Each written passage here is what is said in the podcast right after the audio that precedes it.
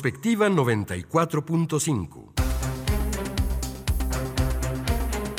Un espacio para analizar el entorno político, social y económico de la mano de los profesionales. Prospectiva 94.5. Comenzamos.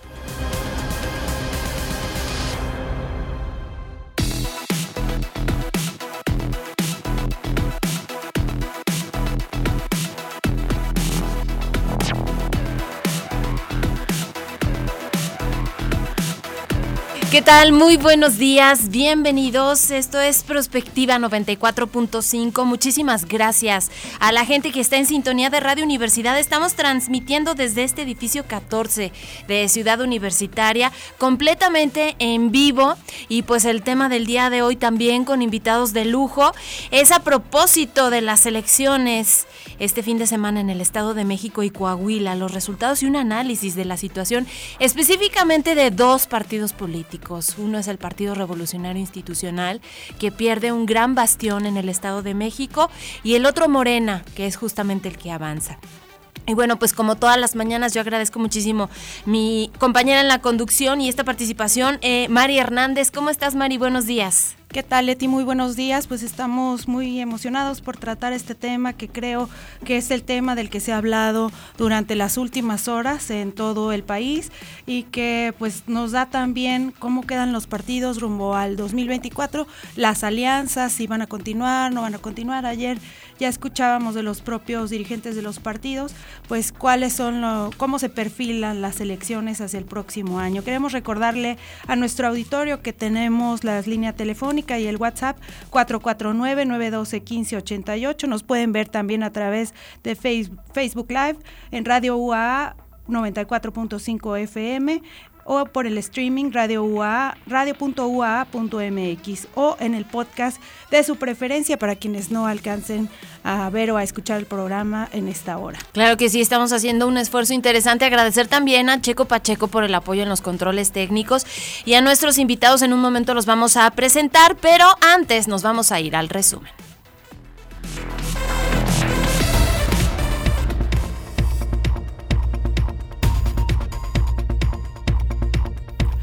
En nuestro estado hace crisis el tema del blindaje aquí en Aguascalientes tras la aparición de narcomantas el pasado fin de semana, así como el ingreso de delincuentes de Jalisco la semana pasada. El día de ayer el secretario de Seguridad Pública aseguró que se sigue garantizando, obviamente, que Aguascalientes es un estado seguro y que existe coordinación plena entre las corporaciones, mientras la iniciativa privada respalda la estrategia que se ha puesto en duda debido a estos dos acontecimientos. Y es que, pues hay que decirlo, la verdad es que Aguascalientes viene trabajando de una forma decidida en esta materia que es la seguridad, pero pues lo que está sucediendo en los estados circunvecinos inevitablemente nos está afectando, María. Y yo creo que, bueno, como dice aquí, se puso un poco en duda el tema del blindaje porque los delincuentes entraron del estado de Jalisco por una de las puertas que se han colocado y que han sido ampliamente difundidas, la puerta oriente en específico,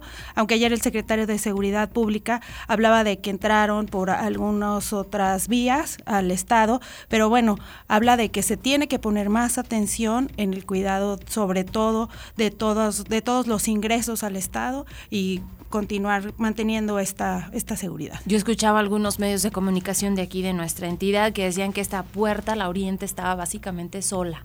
Entonces, pues ahí el llamado de atención justamente para que pues se refuerce precisamente esta vigilancia.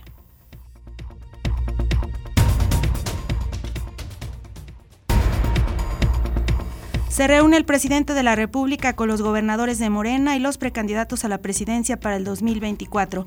En un restaurante de la zona centro de la Ciudad de México celebraron el triunfo de Delfina Gómez en el Estado de México y de acuerdo al líder del partido, Mario Delgado, será este fin de semana en el Consejo Nacional cuando se dé a conocer el proceso para elegir a su candidato rumbo al 2024. Y hoy vimos muy, muy contento al presidente en la mañanera, hasta cantando algunas canciones de dedicando la, ya supérame, básicamente la puso toda en su mañanera, estaba muy contento desde ayer, llegó cantando.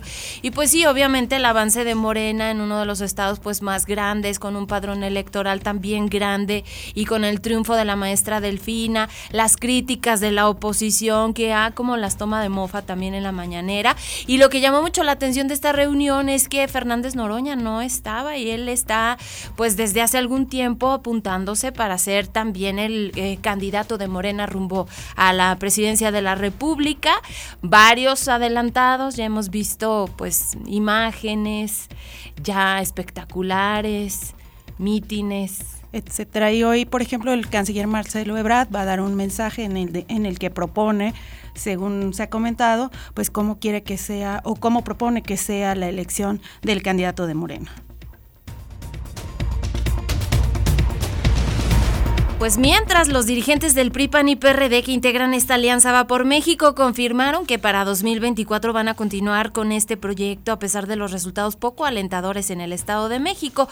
En una conferencia de prensa mencionaron como factores de su derrota al gobernador Alfredo del Mazo y a la baja participación ciudadana. Anunciaron también que para finales de este mes definirán la forma de elegir a su candidato y podría ser alguien procedente de la sociedad civil. La verdad es que yo lo dudo, pero bueno, finalmente invitaron al movimiento ciudadano a sumarse a la alianza opositora, a lo que su dirigente Dante Delgado respondió que no se van a subir a ese Titanic. De hecho, yo escuchaba algunas declaraciones, por ejemplo, de Marco Cortés, de Alito Moreno, Alejandro Moreno, los presidentes del PAN y del PRI, en este sentido que les hizo falta movimiento ciudadano y eh, pues eh, echando culpas, ¿no? A este el Partido Naranja por no haberse integrado en esta alianza y pues es lo que han venido haciendo ¿no? Estarse repartiendo culpas. Aunque también en el Estado de México vimos un fenómeno pues interesante con algunas algunos pronunciamientos de movimiento ciudadano en contra del PRI, lo que habla pues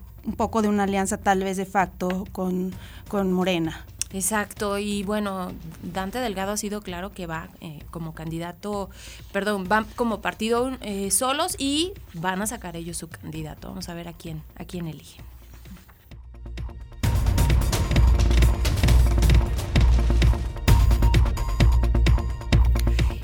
Y en el ámbito internacional destaca la destrucción de la represa Nova Kajovka en Ucrania. Eh, Zelensky acusa a Kiev de este ataque y se evacúa a la población ante el riesgo de inundaciones. Las autoridades aseguran que fue el gobierno ruso el que voló esta represa y al parecer también se destruyó la central hidroeléctrica que se alimentaba de esta represa justamente. Y es Kachovka, lo dije mal. Y pues las imágenes, Mari, ¿cómo está? Claro, y bueno, hay dos temas que podríamos también comentar y es que esta represa contiene al río Nipro y se ha empezado a evacuar a las personas que viven pues prácticamente en la parte sur de este río que están dentro de Ucrania y que bueno pues eh, de alguna manera también divide a ambos países. Y muy cerca de ahí se encuentra la central nuclear Zaporilla como más o menos eh, a una distancia considerable y este río es el que la mantiene, digamos, en su temperatura, aunque todavía se asegura que no hay ningún riesgo dentro de la planta nuclear. Estaremos pendientes y por supuesto informándoles.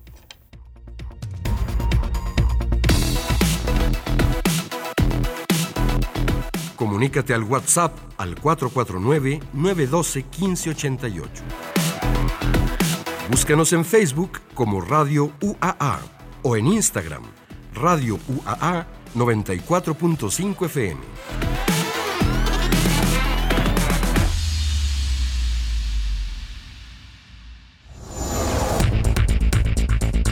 Ya son las 9 de la mañana con 9 minutos y damos la bienvenida a nuestros invitados. Vía telefónica tenemos al maestro Ignacio Ruela Solvera. Él es encargado de despacho de la Dirección Ejecutiva de Administración del Instituto Nacional Electoral. Bienvenido maestro, está desde la Ciudad de México y agradecemos por supuesto esta participación. Encantadísimo siempre de poder gozar con sus comentarios en Radio Universidad. Gracias maestro Ruelas. Gracias Leti, me da mucho gusto saludarte y me siento muy honrado por estar en tu programa, poder ingresar a los micrófonos con la admiración y el respeto que siempre te he tenido y además no es de, dientes para afuera porque pues hemos tenido muchas horas eh, eh, en las ondas hertzianas en esta eh, actividad tan importante de comunicar. Gracias, gracias maestro por esta participación.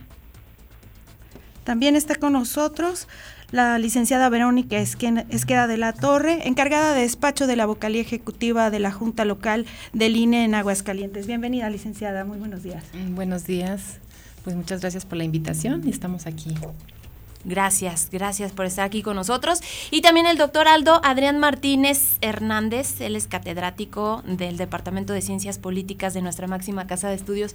Aldo, muchísimas gracias por estar también aquí presente. No, al contrario, gracias por la invitación. Valiosísima, valiosísima esta participación. Y la verdad es que eh, pues este proceso electoral ha sido bastante interesante. De hecho, el INE ha reportado, según las estimaciones de los resultados de esta votación, en el caso del Estado de México, México eh, la estimación de votos ubica en primer lugar a la candidata Delfina Gómez por la coalición Juntos Hacemos Historia en el Estado de México.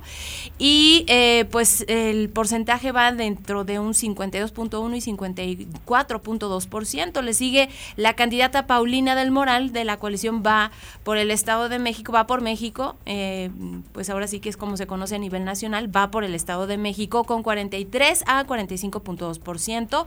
Hay una participación ciudadana que se estima alrededor de entre el 48.7 y el 50.2%. En el caso de Coahuila, el INE también reporta estas estimaciones y pues lo que eh, reporta es precisamente que el candidato Manolo Jiménez Salinas de la Alianza Ciudadana por la Seguridad tiene una ventaja clara, 55.7 a 58.2%. Evaristo Lenin Pérez Rivera de Rescatemos Coahuila con un 5.7% a 6.4%. Ricardo eh, Sóstenes Mejía Verdeja del PT con un porcentaje de votación entre 13 y 14.4% y Armando Guadiana que pues quedó en segundo lugar con un 19.9 a 21.9%. La participación ciudadana se ubica entre el 56.6 y 58.5%. Básicamente son pues unos 8 puntos arriba de lo que ocurrió en el Estado de México. Yo quisiera empezar con el maestro Ruelas a propósito de estos resultados, que nos pudiera dar una lectura de lo que se vivió en esta jornada este fin de semana, maestro Ruelas. A, ver, eh, Leti, eh, creo que lo, lo, si me permites, lo haría en dos momentos que tú nos señalas. El primero que debo decir es eh, un, un, tema que pudiera ser este de autoelogios, pero de los 167 países democráticos del mundo, no hay uno solo más que México a través del INE que tenga un sistema actuarial para darle seguimiento a los procesos electorales en su organización, en su desarrollo y en el cómputo y la entrega de constancias de mayoría, que es, digamos, en términos muy rápidos, lo que ocurre en un proceso eh, electoral. Es, es importante saber que la elección de este domingo pasado, próximo pasado, estaba eh, en disputa una dos gobernaturas este, esencialmente y eh, una lista nominal de electores eh, digámoslo en términos cerrados de 15 millones. Esto no es tan fácil porque nos habla de cómo se va haciendo desde un principio a ver, la garantía que el INE ofrece a través del cumplimiento de la norma es la logística electoral. Primero se, se hace un sorteo y resultó la letra G. Y luego se sortea el mes calendario para saber qué ciudadanos pueden ser notificados al azar para que se conviertan en la máxima autoridad que computa los votos y hace que estos se computen bien.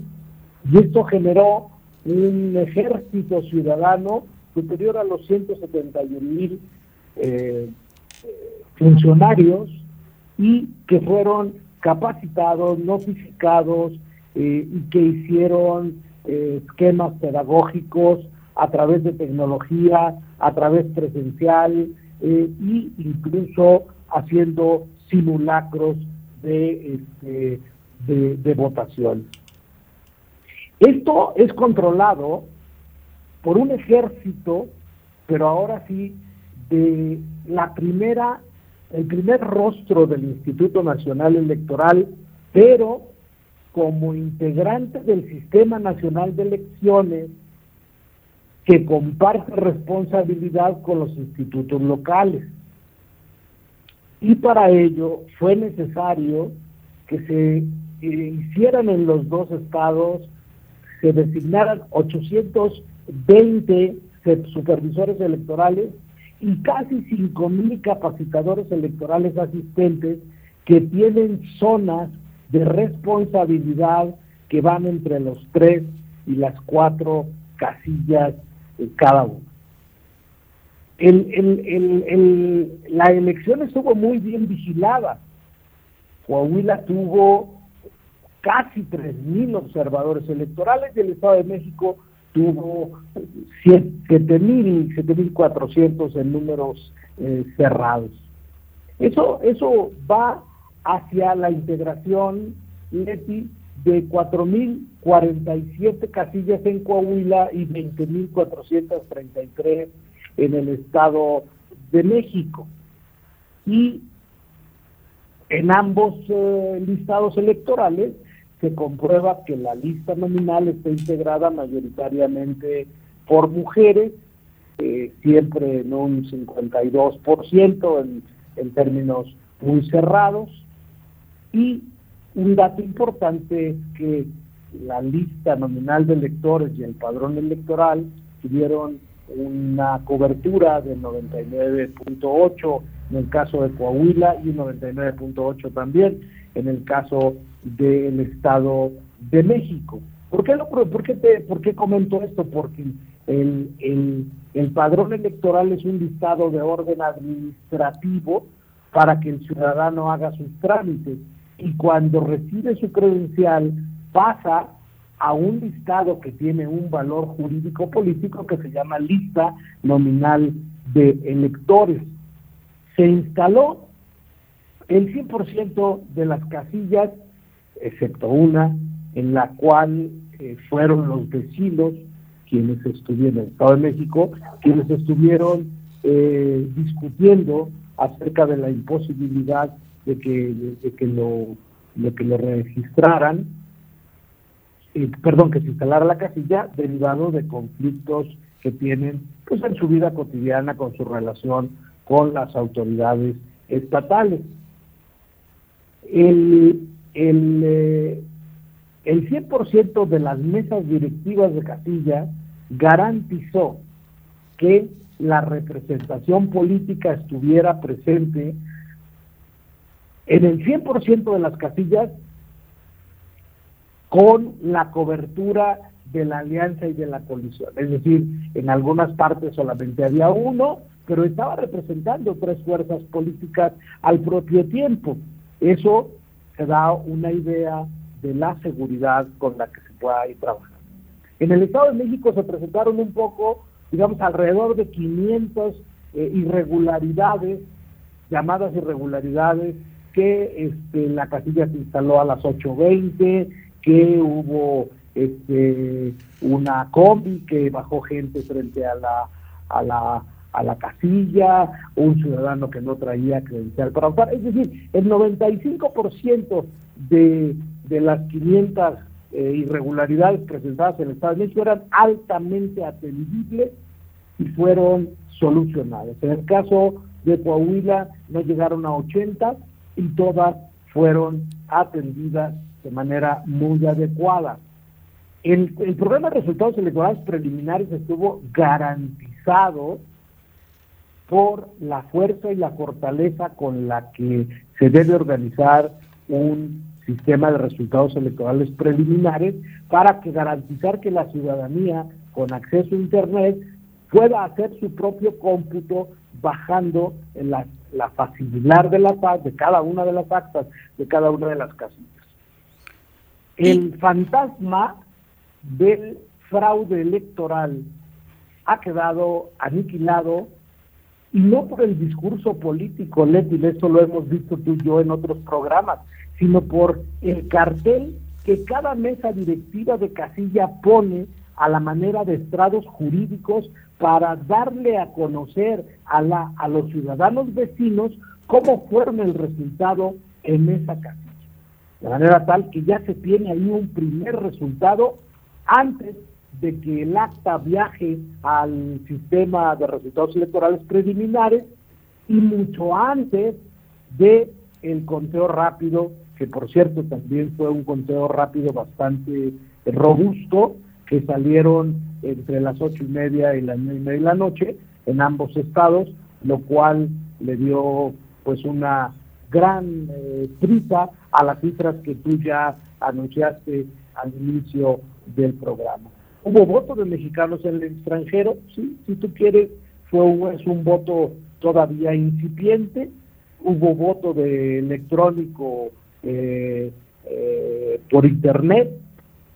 Hubo eh, también voto anticipado por ciudadanos este, imposibilitados a acudir a la casilla.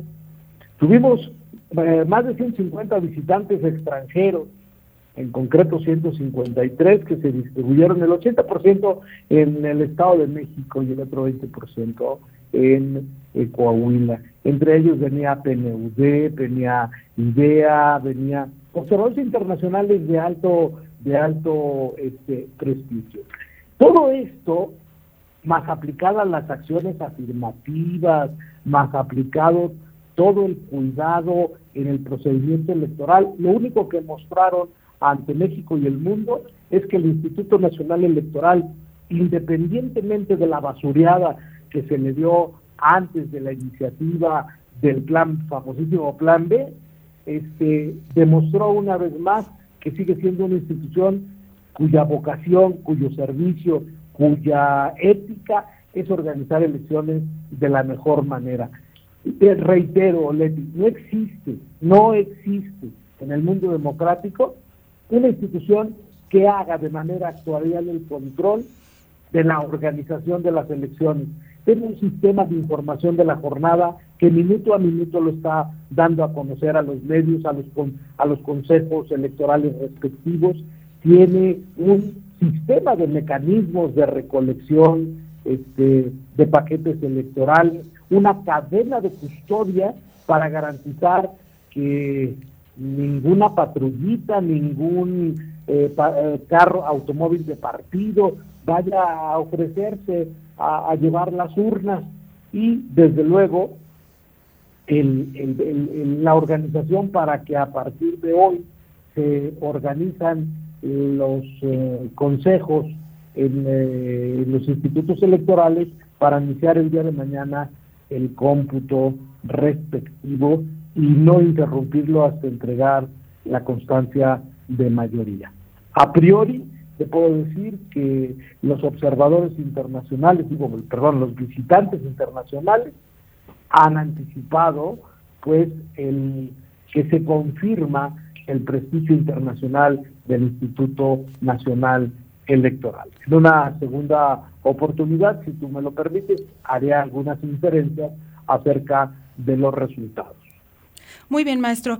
De hecho, pues sí, creemos que en estas elecciones hay, uh, hay dos cosas que ver que son muy importantes. Uno es la las instituciones como el INE y como algunas otras instituciones encargadas de garantizar los derechos y las libertades, pues hicieron su trabajo y lo hicieron muy bien, pero queremos entrar también a la evaluación no tanto de la jornada electoral, sino de el comportamiento de candidatos, de las alianzas y coaliciones, además de eh, hablar un poco también sobre las encuestas que quedan bajo la lupa, porque no todas precisamente fueron muy certeras en cuanto a los instrumentos o a, las, a los resultados que presentaron. Doctor Aldo, ¿qué nos puede decir así general sobre una evaluación de la jornada electoral? Buenísimo, gracias. Uh, yo puedo, podría distinguirlo en dos grandes temas, así como lo menciona el maestro Ruelas, esta parte institucional que también que también tú hiciste referencia, y una parte que es necesariamente política. ¿no? Ah, en la parte institucional, digamos, están todos aquellos elementos del proceso electoral. Un proceso electoral con relativa calma, ¿no? Se instalaron la mayoría o el 100% de las, de las casillas, ¿no? no hubo violencia, digamos, hubo respeto a la cordialidad democrática, ¿no? Pese a algunos ah, reclamos del proceso de ambos actores y, en ambos estados, ¿no? Y además em, la referencia al triunfo de una de las candidatas, ¿no? Cuando después se, se disculpa, ¿no? Sabiendo que no ganó.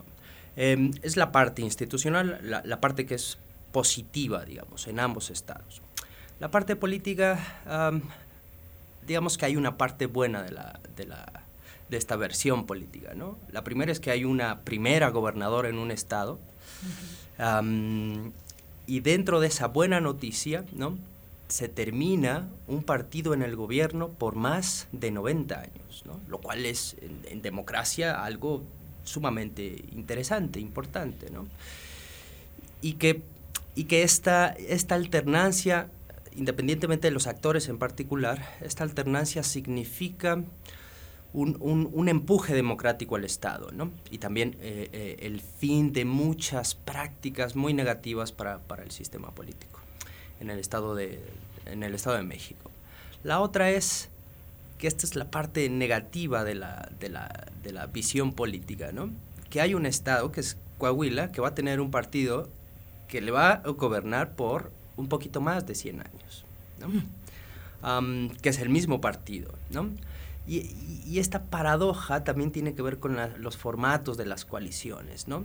Ah, en un estado funcionaron, en otro no, en otro hubo división, en uno no hubo una cargada tan evidente por, por el cuerpo del partido, ¿no? Y esto lo podemos discutir más adelante. Lo, cierto es que esta elección no solo es paradigmática por los resultados, ¿no? sino por el propio comportamiento de los, de los electores y de los actores políticos.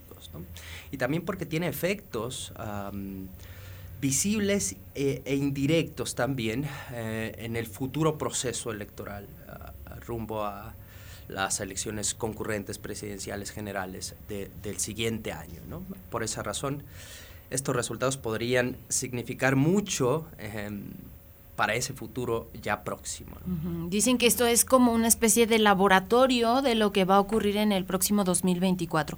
Hubo varios temas en la organización de los procesos electorales que fueron objeto de crítica de parte de la población y yo quisiera preguntarte, eh, licenciada Verónica Esqueda, desde tu perspectiva del INE aquí en Aguascalientes y que la gente a veces desconocemos, sobre todo estas partes ya o cuestiones muy técnicas, primero en el tema de que en las boletas por ejemplo, había... Eh, por esta situación de que si es coalición, alianza, candidatura única, la gente luego decía es que esto prevé a través del instituto un fraude electoral porque el candidato o la candidata, en este caso Alejandra del Moral, aparecía en varios recuadros y por ejemplo la maestra Delfina solamente en uno. Que nos puedas explicar ahí cuál fue la situación para aclararla y que la gente sepa en lo sucesivo por qué se presenta una boleta electoral con una candidata que a lo mejor va con varios partidos políticos en distintos recuadros y otra candidata que también va con otros partidos políticos solamente en un recuadro. Esto por un lado. Y el tema de las boletas electorales. Ya lo anticipaba el maestro Ruelas, hay bastantes figuras nuevas y ahorita también nos vas a comentar de el voto anticipado, de las personas que están pues por alguna situación incapacitada etcétera, pero fue algo muy claro que se vivió justamente en Coahuila, que el INE decidió cancelar estas, eh, esta posibilidad de votar electrónicamente. Cuéntanos de estos dos apartados, por favor. Sí, con mucho gusto. Mira, en el primer caso, la normatividad sí prevé o está establecido que si hay una candidatura que, que, tenga coalición, el nombre de esa candidatura va a aparecer en cada uno de los emblemas del partido político. Entonces es una cuestión que está pegada a legalidad. Ya se ha vivido en otras elecciones, tal vez ahorita en el Estado de México generó muy ruido porque, mucho ruido, porque bueno, son cuatro recuadros en los que apareció Alejandra del Moral y eh, Delfina apareció en dos. Entonces, a lo mejor la gente pedía, eh, aquí viene como una coalición, bueno, uno aparecía. Entonces, realmente esa parte la ciudadanía a lo mejor no estaba acostumbrada, pero eso ya nos tocó vivirlo en otras elecciones. Aquí en el estado de Aguascalientes, así era la boleta y no estaba representando una desigualdad en, en la contienda, estaban explicadas las reglas. Aquí yo quiero, muy importante, quiero comentar algo. El proceso electoral inicia precisamente como comentaba el maestro Ruela, desde el listado nominal, desde el padrón electoral, pero cuando ya nos instalamos para organizar el proceso electoral, las decisiones se toman por órganos colegiados. Tal vez qué nos hace falta es salir a explicarle a la ciudadanía qué decisiones se han tomado en los consejos. Y los consejos también están integrados por representaciones de partidos políticos. Aquí la cuestión es que a lo mejor se politiza algo que la gente y los actores políticos saben que es algo, un acuerdo que se tomó. ¿Y qué, qué medidas pueden tener? Si un órgano colegiado toma una decisión, el partido político puede impugnar y entonces los tribunales son quienes deciden si es correcto o no es correcto. En general siempre se han eh, reafirmado las, las decisiones del órgano colegiado. Entonces es una cuestión más política que realmente de fondo esta parte de los recuadros en donde aparecen las personas. No se le está dando ventaja a nadie. Así es como están las reglas. ¿Qué significa esto? Que se pueden cambiar pero hay un proceso, por eso estamos en, en, un Estado de Derecho con instituciones, hay un proceso para hacer esos cambios, ¿no? no, se queda cerrada esa cuestión. Eh, regresando un poquito, y quiero hacer aquí un, paréntesis y una promoción o propaganda, no propaganda, no sé decirlo, invitar a la ciudadanía a que actualicen su credencial para votar. Por favor, es que ahorita es el momento en el que empezamos. A los jóvenes que acaban de cumplir 18 años, por favor que acudan. Esto, a veces eh, queremos certeza, pero no hacemos el esfuerzo de hacer lo que nos toca para generar esa certeza, ¿no? Entonces, a la ciudadanía le toca, ahorita es el momento de ellos. Hay que acudir a los módulos para que tengamos un padrón y una lista nominal robusta. Ahora, pasando a la parte de, los tipos de votación, efectivamente tenemos varios tipos de votación y esto es extender un poquito las garantías hacia la ciudadanía, por ejemplo, el voto en personas en prisión preventiva, personas que están detenidas pero que no han perdido su derecho político electoral y que pueden y que pueden votar. En el Estado de México eh, hubo una cantidad un poquito como de cuatro mil personas entre hombres y mujeres, más hombres que mujeres, en este Ay, perdón que le interrumpa, pero habría que hacer la precisión de que prisión preventiva significa que no han sido sentenciados, por lo tanto no, no han perdido sus derechos políticos. Así es, es lo que comentaba, o sea, están sujetos a un procedimiento, a un proceso legal, pero no han perdido su derecho. Eh, está muy bien diferenciado el, la circunstancia de personas en prisión preventiva y las personas que están sentenciadas. No se está acudiendo a, a los lugares donde hay personas sentenciadas, es donde llevan un proceso. Están detenidos de manera precautoria, pero tienen el derecho a votar y eso también fue por sentencia del tribunal.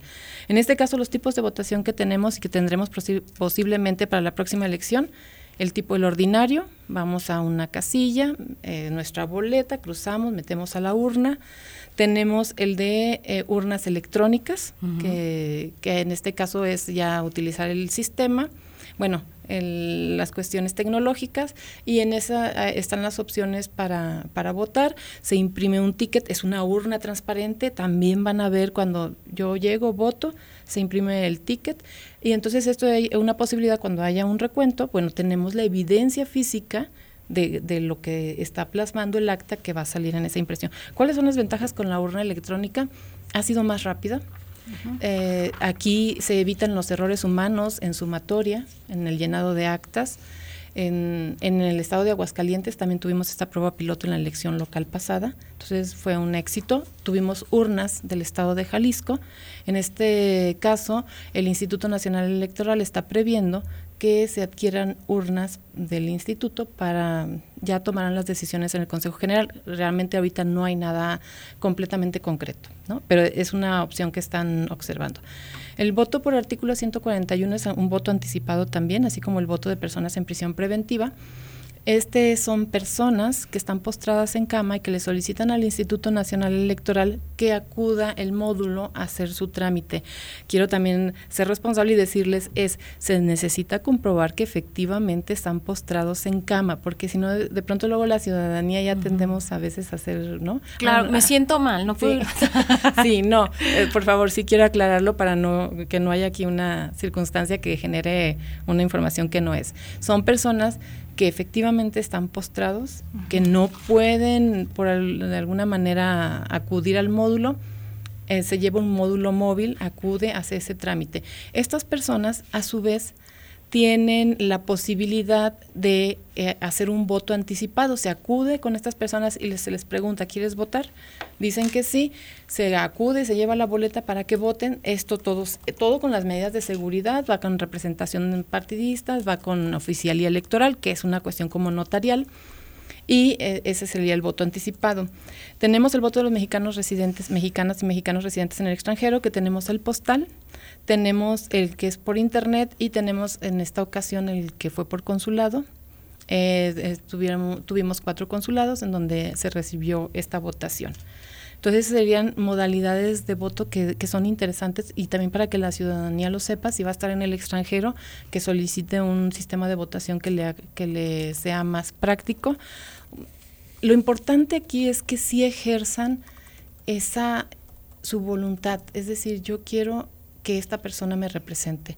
La verdad es que viene una elección mm, compleja, no sabemos si competida, pero sí muy compleja, en donde vienen muchos intereses, pero para el Instituto Nacional Electoral lo más importante es que la ciudadanía salga a ejercer el derecho al voto y que participe. Claro. Eso es lo más importante. Ya son las 9 de la mañana con 36 minutos. Los invitamos para que participen con nosotros. Mándenos sus mensajes de texto vía WhatsApp en el 449-912-1588 o llámenos por teléfono. Déjenos sus mensajes. Estamos en la transmisión en vivo a través de Facebook Live. Y tenemos que hacer una pausa rapidísima. Regresamos con más aquí en Prospectiva 94.5.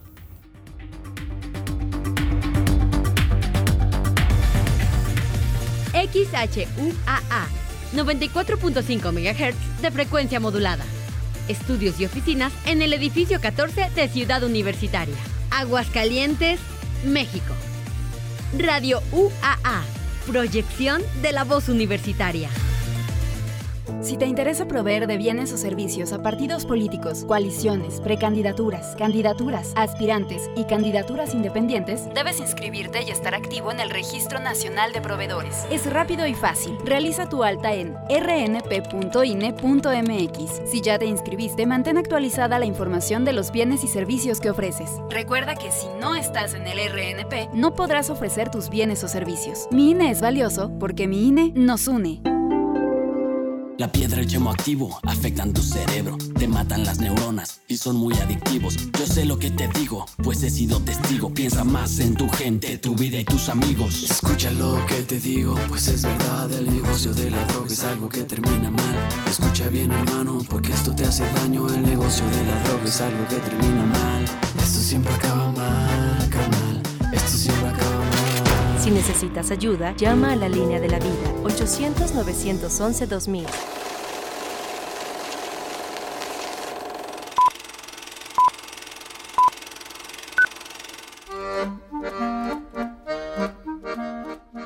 Cine Indiscreto, una mirada al cine desde la visión de la sociología.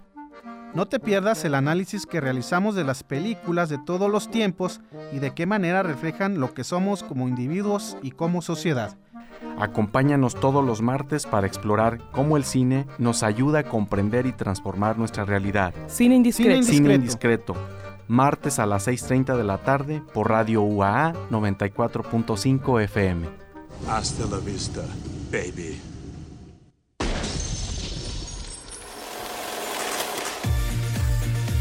XHUAA 94.5 MHz de frecuencia modulada estudios y oficinas en el edificio 14 de Ciudad Universitaria, Aguascalientes, México. Radio UAA, proyección de la voz universitaria.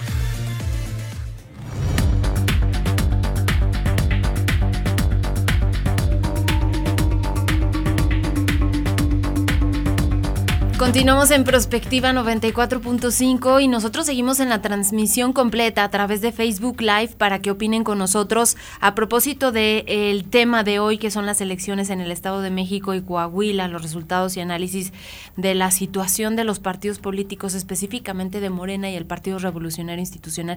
Y bueno, el maestro Ruelas está desde la Ciudad de México. Tenías una pregunta a propósito de las encuestas, Mari. Estábamos platicando justamente en el corte, pues cómo las casas encuestadoras que habían sido muy certeras, como por ejemplo la del financiero, eh, incluso la del Universal me parece, pues le dieron el triunfo con mucha contundencia a la maestra Delfina Gómez en el, en el Estado de México y finalmente pues el resultado fue muy distinto. Creo que una de las encuestadoras que más o menos estuvo en los rangos fue México Elige y otra fue Reforma que le daba alrededor de 10 puntos. ¿Cómo podemos evaluar este fenómeno de las casas encuestadoras, maestro Ruelas y después el doctor Aldo? Si nos pueden dar sus comentarios.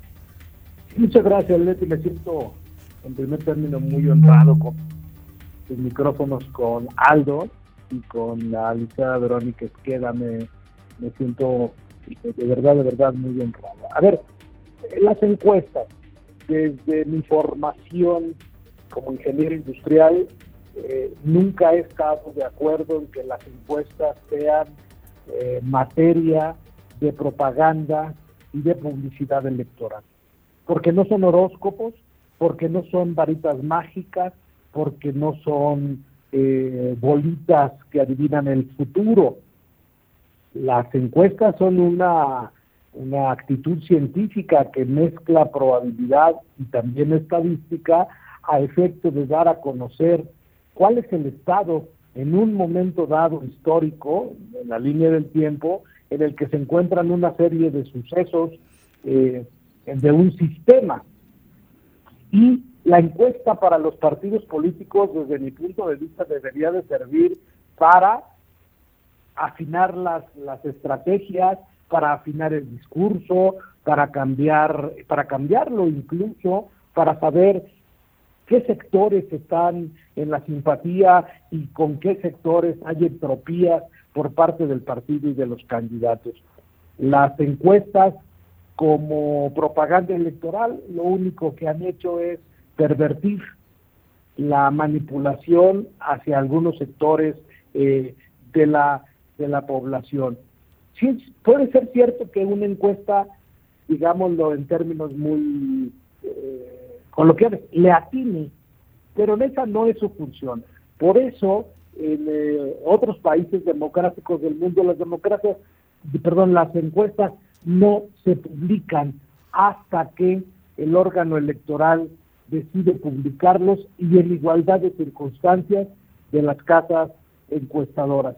A mí me parece que la encuesta mete más ruido que lo que le produce a los partidos políticos. Y al final de cuentas, a los partidos y a los candidatos, las encuestas lo que han hecho es hacerles daño porque empiezan eh, creyendo que son invencibles y en el transcurso y en el desarrollo de la producción de su discurso, pues se van generando eh, simpatías, este, decepciones, eh, empatías,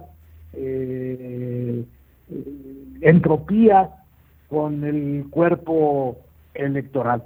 Creo que esta elección nos da una gran lección acerca de la utilización de las encuestas, pero entiendo yo que llegaron para quedarse y eh, seguirán eh, estando en el escenario. Me parece que los partidos y los candidatos deberán tener una actitud más ética hacia el uso de las encuestas que utilizarlas en lo que verdaderamente es para revisar, afinar, darle nuevos rumbos, optimizar los procesos eh, de campaña y corren la misma suerte que los debates. Los debates han terminado en siendo una suerte de reality show porque el debate está todos los días en el pronunciamiento de los candidatos, en los programas de gobierno, en los temas que abordan, en las entrevistas que les hacen los medios de comunicación. Ahí está el debate y ahí están los posicionamientos que se deben de tener y no en una suerte de estudio en la que terminan sacándose todos sus trapitos al sol. Claro, aquí más bien tendríamos que ser nosotros, Aldo, como ciudadanos, los que tendríamos que entender esta parte de la reflexión que hace el maestro Ruelas a propósito de las encuestas y los debates, ¿no? Absolutamente. Eh, lo que dice el maestro Ruelas es totalmente eh, cierto, ¿no? las encuestas sirven como una fotografía del momento, ¿no? Y esa fotografía del momento nos permite ver cuáles, uh, digamos, las intenciones generales de, una sociedad que pretende un proceso electoral. Lo cierto es que ah, el uso de las encuestas, tanto como propaganda como para la modificación del comportamiento del elector, han sido utilizadas en todo el mundo, ¿no? en todas las democracias. Eh, en esencia, en Estados Unidos se utiliza mucho.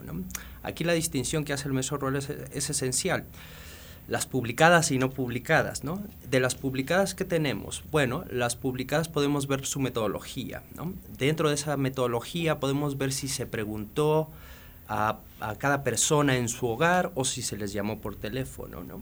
Esa distinción simplemente hace que estas encuestas por telefónicas, por ejemplo, tengan menor validez científica que las que sí se hacen en los hogares.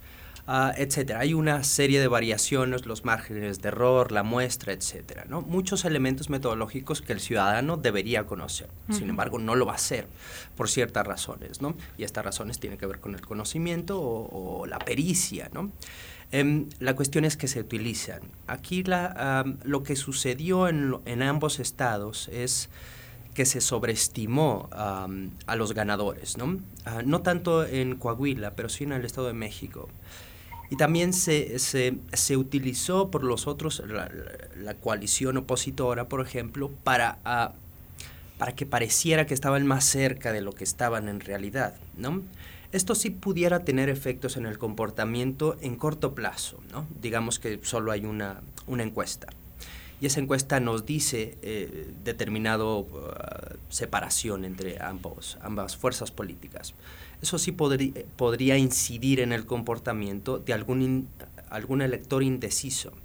Pero en este caso vimos a lo largo de la campaña, y no solo eso, sino desde antes del proceso electoral iniciara, que el proceso electoral iniciara, ya, veríamos, ya veíamos tendencias muy claras, ¿no? Evidentemente algunas encuestas manifestaban una distancia de más 20, o etcétera, ¿no? Márgenes de error muy grandes. Lo cierto es que había tendencias generales que sí nos podían eh, estar diciendo algo, ¿no? Eran fotos del momento, pero se mantenían esas fotos. Y esa distancia era más o menos, pero era una distancia que nos hacía pensar, tanto en Coahuila como en el Estado de México, quiénes iban a ser los ganadores y quiénes iban a ser los perdedores. Esto, de hecho, puedo decir con, con, con posible margen de error, ¿no? Que, no tuvo efectos en el comportamiento del elector, pero sí directos y evidentes, y eso lo vamos a ver después, ¿no? Pero sí en el comportamiento de los actores políticos, tanto para Delfina como para Alejandra del Moral, definió su comportamiento a lo largo de la campaña. Por ejemplo, en los debates, pese a que no nos digan nada, a Delfina la mantuvo como más tranquila, asegurando esa ventaja, ¿no? Y a Alejandra del Moral, como asumía que estaba perdiendo, bueno, incitó que ella se comportara de cierta forma en los debates, ¿no? Atacando. Lo mismo sucedió en Coahuila, ¿no? Para los contendientes que iban perdiendo. Bien, las encuestas sirven para que los actores políticos se muevan de alguna forma, mantener ventaja o atacar al enemigo, ¿no?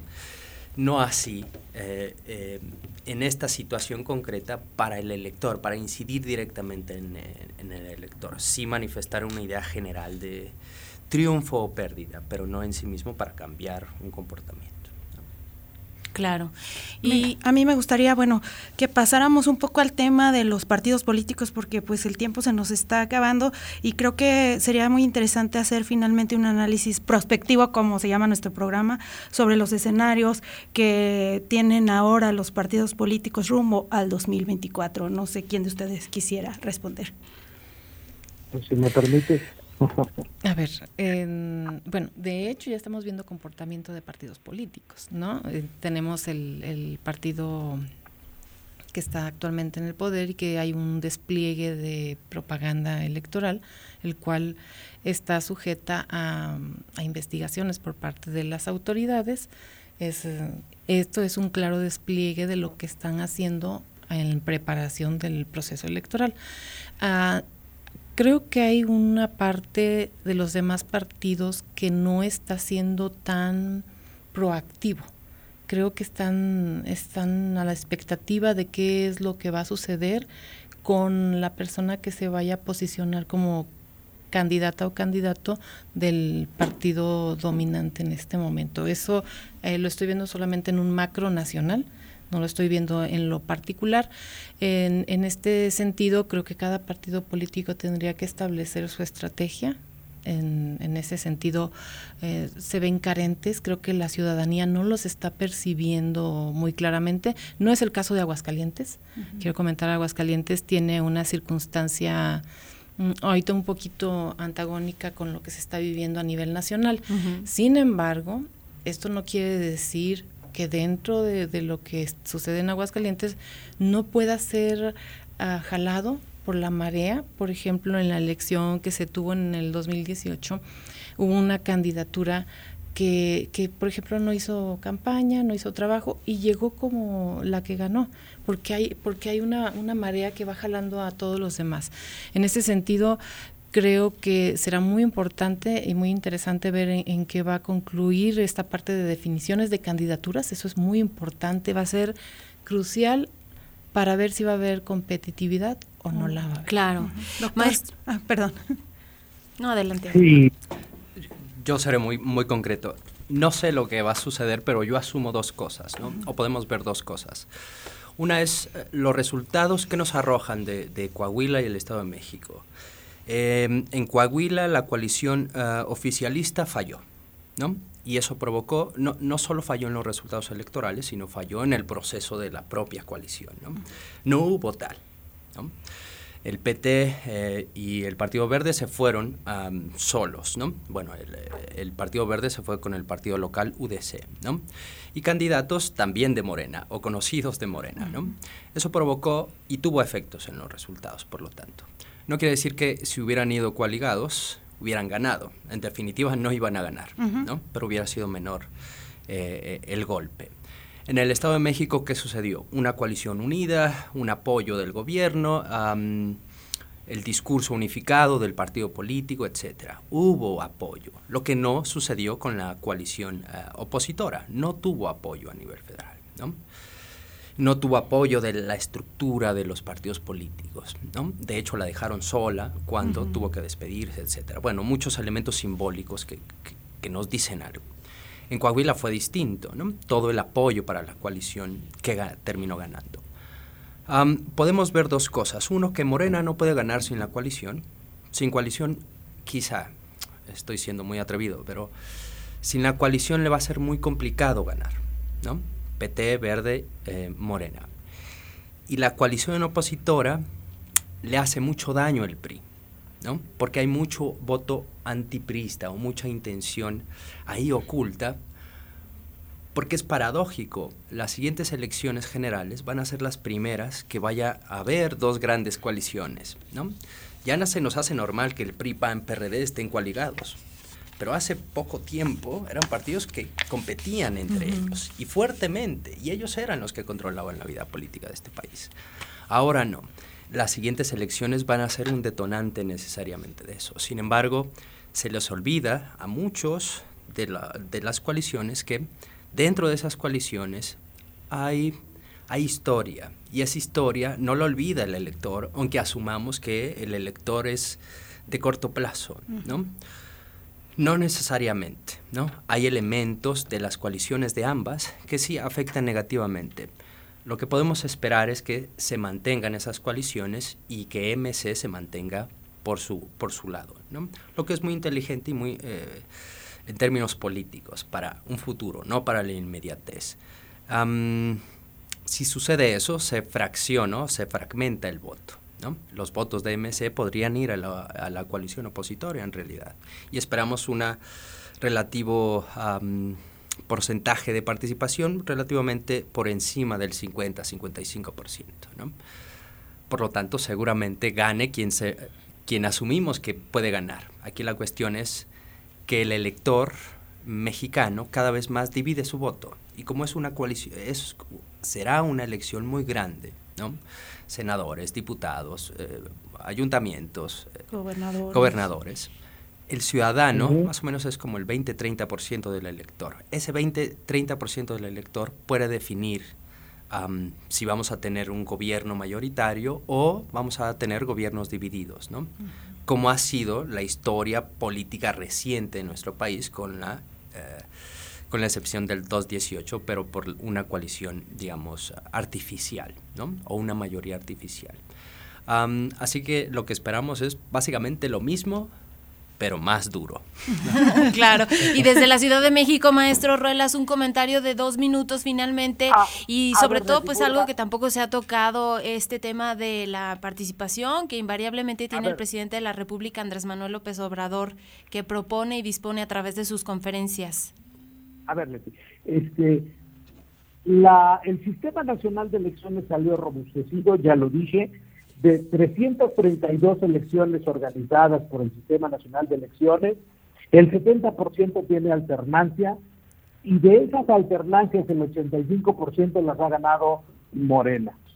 Fue, fue diferenciado el nivel de participación tanto en Coahuila como en el Estado de México. En Coahuila se desbordó más del 50% y las lecturas de los resultados en este momento eh, vía PRE nos dicen, a ver, el PRI como partido político en los dos estados obtuvo 2.360.179 votos. Morena en Coahuila y en el Estado de México obtuvo 2.459.932 votos. En tanto que el Partido Acción Nacional solamente alcanzó 788.764 votos. Ahora bien, si nosotros vemos los votos de los resultados electorales de estas dos entidades federativas con las eh, eh, como fueron eh, PAN, PRI, PRD, Morena, PT y Verde, PAN, PRI y PRD obtuvieron 3.494.071 votos hasta ahorita vía PREP.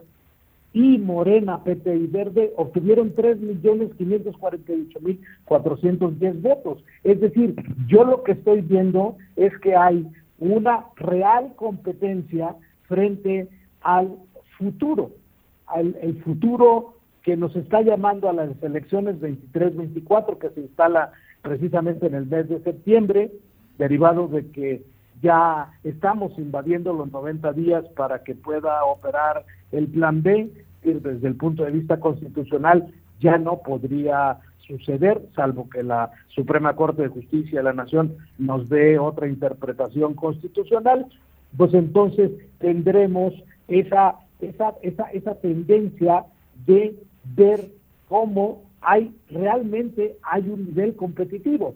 2.4 millones contra 2.3 millones es altamente competitivo. 3.4 millones contra 3.5 millones es altamente competitivo. Yo más bien lo que tengo es una lectura eh, totalmente diferenciada de esto. A mí me parece que la cada elección nos, nos está señalando que el legislador mexicano debe de regresar la formación de la instrucción pública, la construcción de ciudadanía y de educación cívica. Fue un error habérselo asignado al Instituto Nacional Electoral o que lo hubiese asumido de los institutos electorales de los estados. Ni los institutos electorales, ni el Instituto Nacional Electoral, ni ambos como Sistema Nacional de Elecciones, tienen la capacidad de poder hacer formación en términos de valores cívicos, en términos de construcción ciudadana, sin el auxilio de la instrucción pública de este país.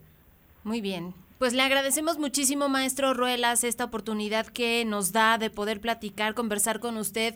Siempre sus comentarios los valoramos muchísimo y, y también el auditorio, por supuesto. Le mandamos un gran abrazo. Agradecemos también a la encargada de la vocalía aquí en la Junta Local del Instituto Nacional Electoral, a la licenciada Verónica Esqueda y, por supuesto, desde la Universidad Autónoma de Aguascalientes, siempre la participación de nuestros expertos. Aldo, muchísimas gracias también a ti por estar con nosotros nosotros. Tenemos que cerrar. Gracias, Mari. Gracias, nos vemos mañana, nos vemos y escuchamos mañana. Tenemos un tema muy interesante. Vamos a hablar sobre los 30 años de la concesión del servicio de agua potable aquí en Aguascalientes. Claro que sí, así que síganos a través de la señal de Radio Universidad. Y gracias a Checo Pacheco por el apoyo en los controles técnicos. Soy Leti Medina, nos escuchamos mañana. Prospectiva 94.5 Un espacio para analizar el entorno político, social y económico de la mano de los profesionales. Prospectiva 94.5